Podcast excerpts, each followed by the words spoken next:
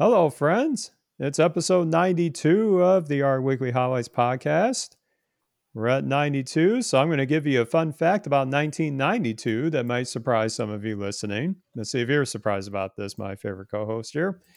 That was a great year. It was a great year, yeah, I, am for many reasons, but um, you would never know, probably unless you look this up, that the first ever smartphone was developed at, of all places, IBM. Interesting. Yeah, go ponder that for a little bit as we fast forward to 2022 and we have so many smartphones on the market, you can't even count them all on one hand by far. But we're not here to talk about smartphones. We're here to talk about our weekly, of course. And I can't do that without my amazing co host, Mike Thomas. And Mike, how are you doing this fine day? I'm doing pretty well. I'm doing pretty well, staying busy. And yeah, 92 was a great year. I was there for 29 days. I remember all 29 of those days very fondly, but uh, it was a great year. Well, um, boy, I'm going to have more to say about that in our first highlight. You just buckle up for that.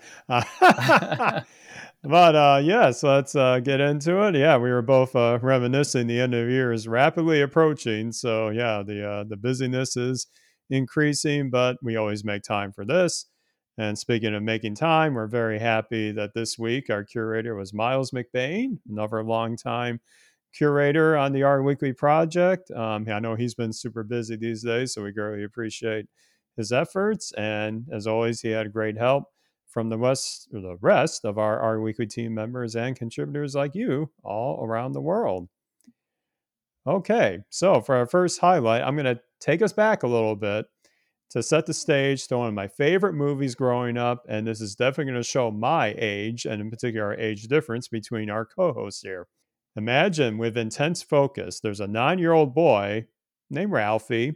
He's ready to decode a very important message that he heard on the Little Orphan Annie radio program.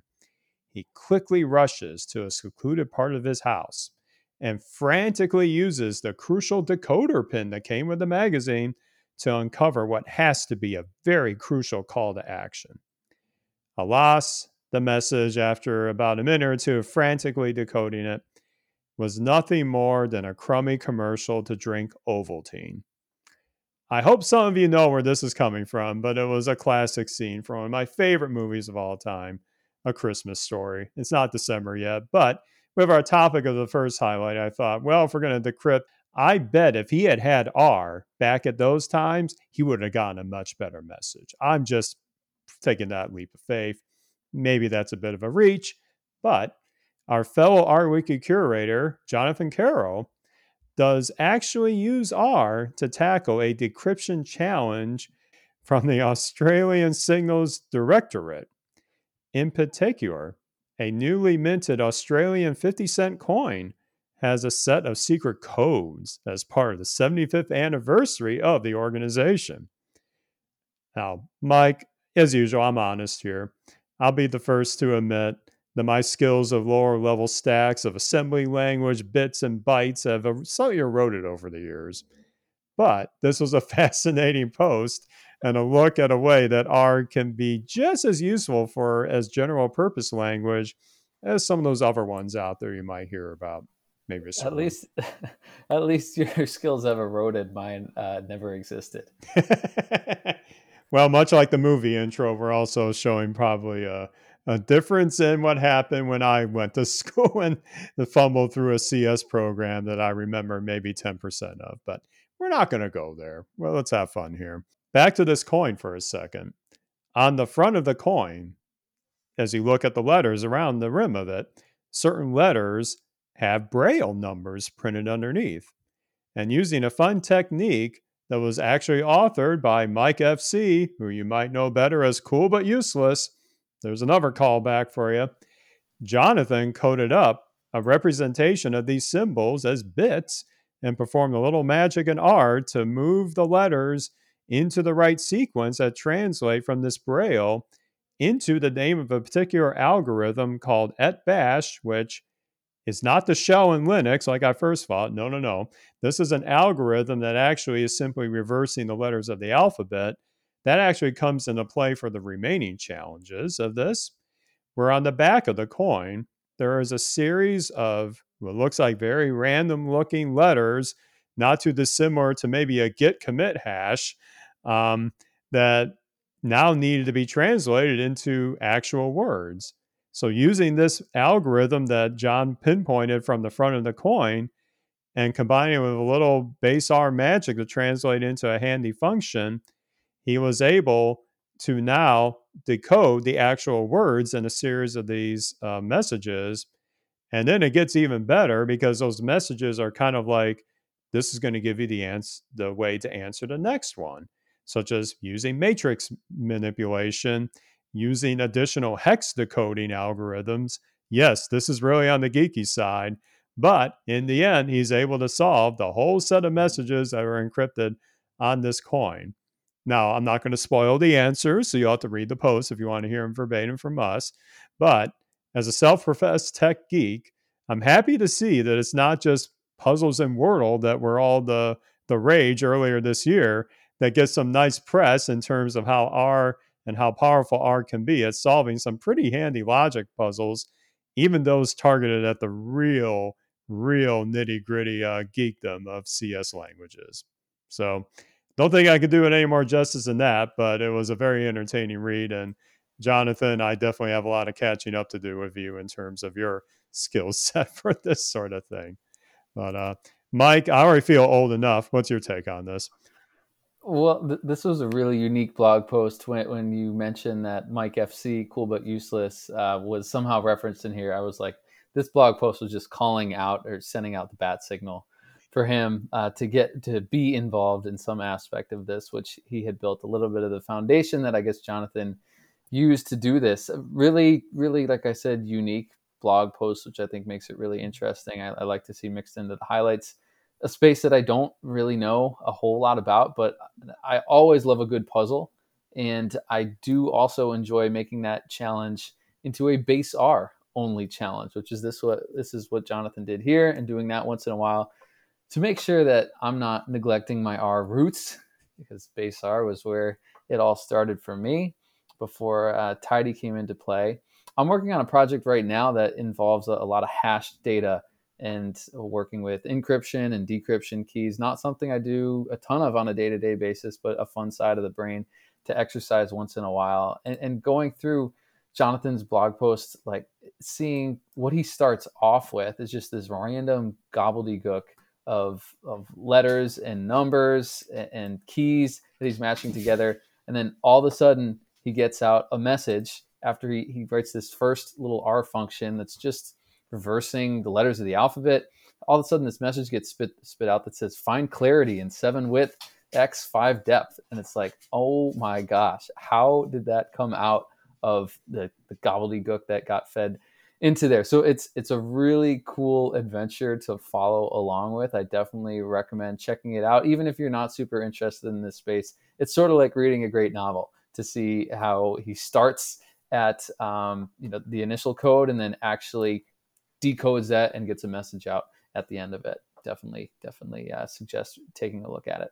Yeah, it's a great way to give you that teaser into, frankly, what's probably be is happening on so many different services or frameworks, like I the aforementioned Git commit hash. Like, how does Git know how to make those random letters? It's obviously a function of what you're changing as you're doing that commit, but the stuff behind that, it's all based in te- in the languages and frameworks that are being decoded here. Lots of you know hashing, lots of different abstractions that is is it is pretty fascinating. Now, I, I won't exactly be able to be an expert on this in the near future, but it's great to see some accessible materials that kind of give you that taste of it. And maybe if it piques your interest, then Jonathan actually has done an earlier post. I can't remember at what time frame it was, but he also solved another challenge from the same organization using a lot of the building blocks from that into this more recent coin challenge. So this has been some continuity for his uh, ex um, his adventures in the coding as well. So fascinating stuff all around. And like I said, John, um, if I ever get to meet you in person again, like I did at RStudio conf a few years ago, I'm going to shake your hand personally for like, how did you even know how to level up with that? Because that's that's amazing stuff. Yeah, I don't know if this is the right takeaway for me to have, but I just I just feel like I need to go change all my passwords really quick. You should anyway. That's a that's a that's, that's another public service announcement from your host. But yes, and also they don't they don't sponsor me, but there are some very handy password managers out there. So if you are concerned about that, look up Bitwarden. You're welcome. Thank you. Yes. With with that commercial out of the way, let's go on to our next highlight.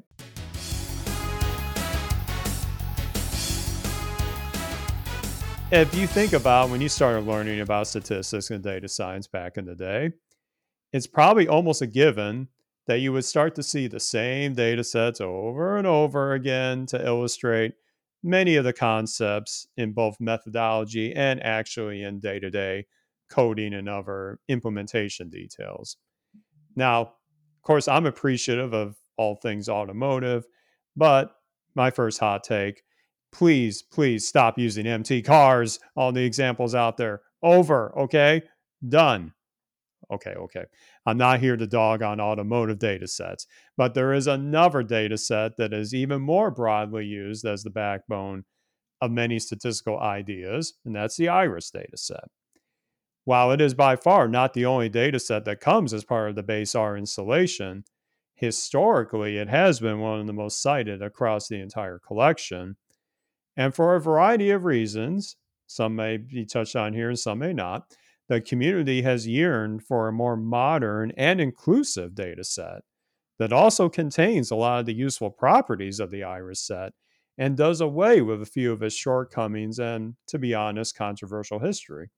But in 2020, the talented trio of Allison Horst, Alison Hill, and Kristen Gorman released the Palmer Penguins dataset as an R package with high praise from the R in general data science communities. This is data set that was originally collected from 2007 to 2009 by Dr. Gorman as part of the Palmer Station Long Term Ecological Research Program. That's a mouthful, based in Antarctica. And you'll find size measurements collected from three species of lovable penguins, even one species that's near and dear to my heart, the Gentoo species, for all you Linux geeks out there. You'll know that one. Now, this isn't the first time we mentioned this data set on our Weekly, but there's been a massive achievement in the continued story of these data that happened recently with a brand new article landing in the current issue of the R Journal diving in more specifically into how the Palmer Penguin dataset compares with IRIS in both structure and statistical properties. So, the real world perspective that this data introduces comes to focus early in the article as we learn that the user can both leverage a raw version of the data as well as a relatively cleaned up set, yet there are actual missing values.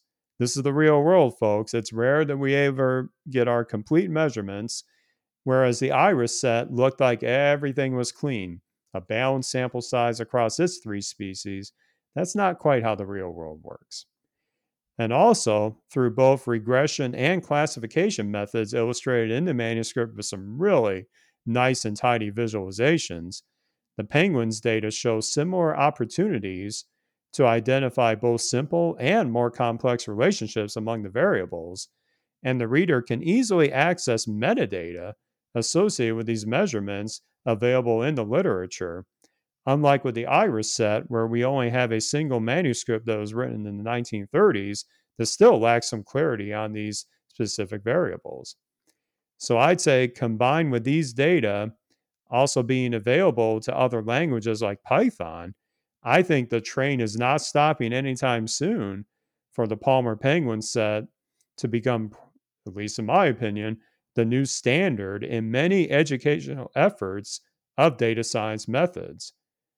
Certainly, Iris is still going to have its footprint, but I think this modern take on the approaches and combined with its accessibility for those that want to dive into it further, I think this is a huge win for the community in general. And my big congratulations to Allison, Allison, and Kristen for this great achievement on this continued journey of the Penguins data set and getting it more entrenched in the community. So, Mike, what are you going to learn about penguins after reading this?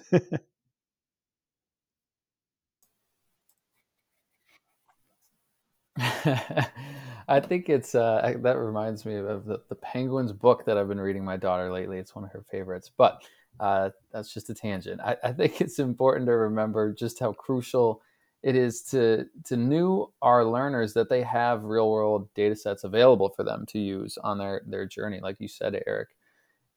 I would also say that it's important for package developers so that we can easily create like Roxygen examples that consumers of our package will be able to easily run in their own consoles. Uh, this is sort of why I'm going to go uh, again play good cop bad cop with mtcars, but sort of why I have come around to mtcars. I used to hate it as well.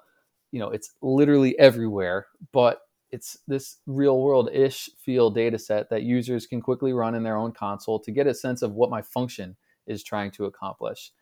But mtcars is is not a good data set for predictive modeling i would argue. There are some really unique properties about the iris data set with, with respect to predictive modeling that i think ingrained it in data science culture for so long. And even though we knew you know over the last few years that it, it had some problematic historical ties it, it was just so ingrained that it was hard to hard to get rid of. But thanks to Allison Allison and Kristen for their phenomenal publication to the R Journal on why Palmer Penguins is the new and much improved iris. That, that's what I think this article should be titled.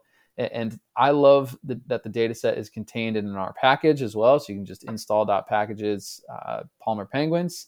And there is a ton more metadata around the data set, like you said, than Iris has. Much better documentation. And, and the, the paper in the R Journal has a phenomenal suite of tables and plots that demonstrates the, the Palmer Penguins data sets power for teaching predictive modeling, you know, including correlation analyses, uh, PCA plots, and most of these plots are in interactive plotly visuals, which is really, really cool to see that um, in this journal article.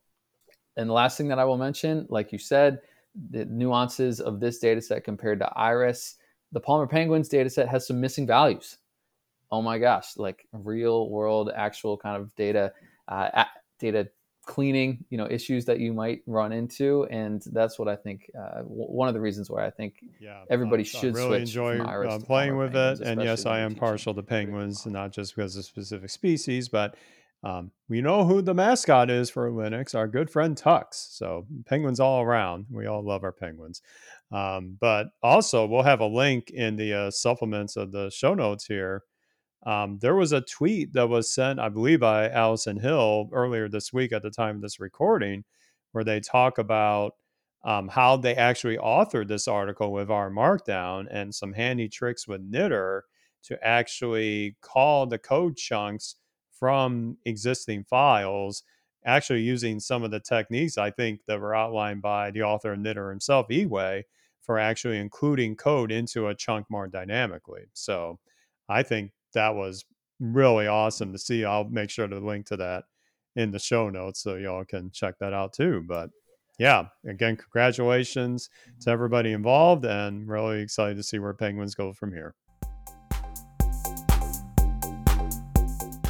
So we had one more this week that was efficient data visualization with faded rain cloud plots. We are back to our three, um, I think after a couple of weeks of just two highlights, right? We are back to our three highlights. And this one is by Dallas Novakowski, who's a PhD candidate uh, in marketing at the University of Calgary. So, some more great data science coming out of our friends in the north in Canada. And the plots that he takes us on in this blog journey I would say are really interesting for long tail distributions. And again, this is one of those deals where we're going to have to describe data visualization on a podcast. That's why they pay us the big bucks. Ain't that right, Eric? You know it, buddy. but um, if it, you've never seen a rain cloud plot before, I would say it's sort of like a, a, um, a distribution, right? A density plot that you're showing with the actual points underneath it, jittered essentially across one particular axis, or I guess it could be flipped uh, vertically as well. So it's it's sort of overlaying the actual data at, uh, like you would in a jitter plot, um, and putting on top of that the density curve at, at, a very high level. That's how I would describe it.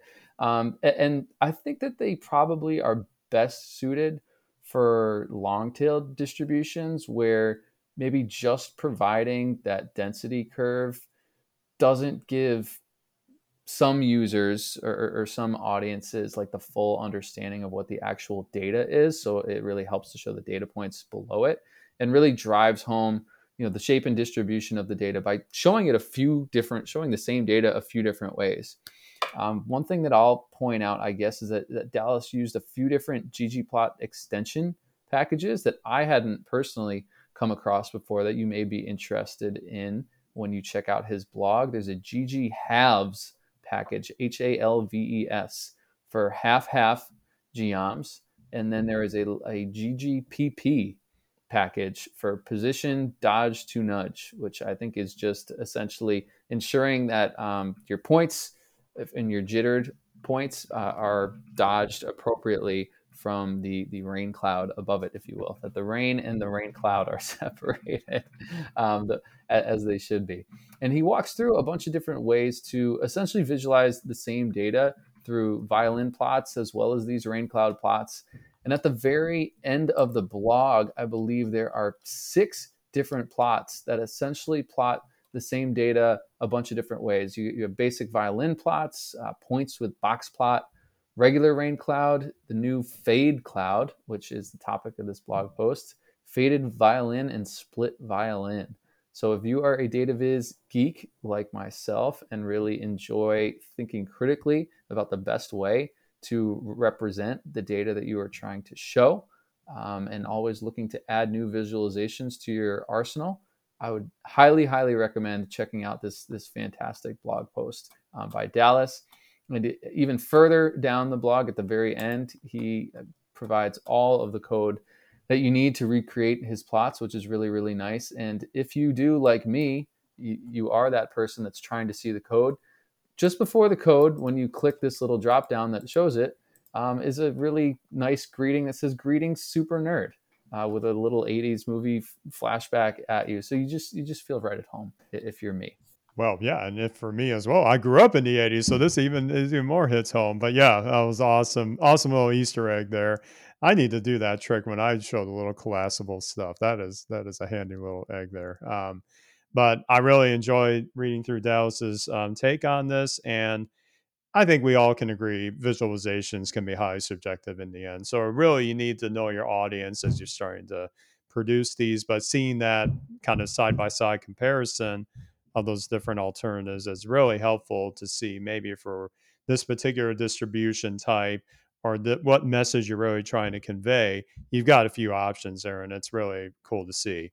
I've actually done things with violin plots in the past as like a, a somewhat more bang for your buck alternative to the traditional box uh, box plot. Easy for me to say, but I think it's very important to keep in mind where this is going and what kind of audience you're targeting. So I think there's going to be something for everybody to learn from on this post. So again, great write up, Dallas, and certainly, like you said, Mike, there's a few nuggets here in the ggplot ecosystem, and I'll be checking out with some more, and I'll I'll put a links to a couple of those those that you mentioned in the uh, supplements as well.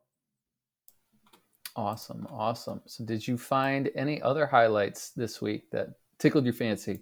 Oh, yeah. In fact, there's a brand new section to be exact that Miles introduced in this issue.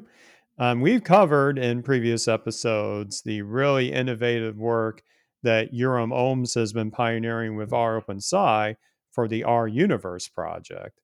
And on that portal, on top of actually hosting package builds that anybody can establish a repository for through their GitHub integration, it also has this great section on articles, which are actually composed of the various package vignettes that are across the R Universe collection. So you can see across the entire universe the set of newest articles. And so Miles introduced a few of them here in this particular R Weekly issue. And the one of the three that caught my eye the most was this great new vignette from the purrr package about comparing the base R equivalents to the map family of functions that purrr has, which I think is really helpful as you start to translate maybe what you did in like your early days of learning R, like myself, because I'm not going to date myself any further, but oh, gee, what did mapply do? How does that compare to what purrr does? Mm-hmm. You know, things like that. That that vignette is really targeted, but it was just another nice feature that I didn't even realize was there. And and that's on me. I need to keep more track of our universe, but I'm really excited to see where that goes. And maybe this is a section we repeat in future issues, but it's great to keep tabs on what's happening there because it's becoming a lot more a lot more popular these days amongst package authors. So congrats, Miles, on adding that in. I really appreciate it. That sounds like a really cool vignette. I can't wait to check that one out. I feel like the apply family of functions crowd versus the purrr family of functions crowd. I feel like that is a, a heated a heated topic of debate. You know, when it comes to base R versus versus tidyverse uh, proponents of each. I feel like it always comes down to the applies. I'm not sure not sure why, but one of the uh, it's heated, folks. It gets heated out there, so watch your back. Yep. Who cares? Uh, just use whichever one you prefer. They both pretty much do the same thing. How about that? Um, there you go. There was a shiny app. I'm a sucker for a good shiny app by Harsh Krishna. Very harsh takes on Twitter. Um, that really was right up my alley because it was soccer related, football. For those of you not in the U.S., uh, the app is called European Squads Composition, and it allows you to select a team in Europe, and you can take a look uh, at the composition of their players based upon how old they are, as well as how much time they have left on their contract uh, in sort of this color coded, nice, nice tabular visual. So I would definitely recommend checking that out if you are like me and a shiny slash soccer football enthusiast. Where could you possibly want any more of? That is awesome. I'm going to be checking that out too. It even has the theme toggle too. So, all of you, if you like your light background, your plots, have at it. You Like your dark background, you have at it too. So, great UX already in a very nicely designed interface. So, very cool stuff. But of course, there's way more than that in this issue. So, we invite you to check out the full issue at rweekly.org. You're going to see all the all the specific items there lots of collection of new package updates and even some packages that I depend on quite a bit and some new ones I've got my eye on as I read the read the list here in front of me. In fact, this is a bonus little mini find from me. If you want an alternative to pkgdown to create your package documentation, I'm going to be checking out this altdoc package, which lets you utilize a different set of documentation frameworks, um, including MkDocs, which to go in the real big Wayback Machine is something I used to author a very um, old version of my podcast site. So that caught my eye way, way back in the day. Like I said, I already feel old enough, so I'm not going to expose my age any further. But that was fun learnings from that. But if you want an alternative for your package documentation site, check that one out too. But that's just another example. You never know what you find in these package lists. So never never just skim through the issue. Go through it link by link because you never know what you find. And um, speaking of find if you see a link that you think we should be broadcasting in future issues we're a pull request away.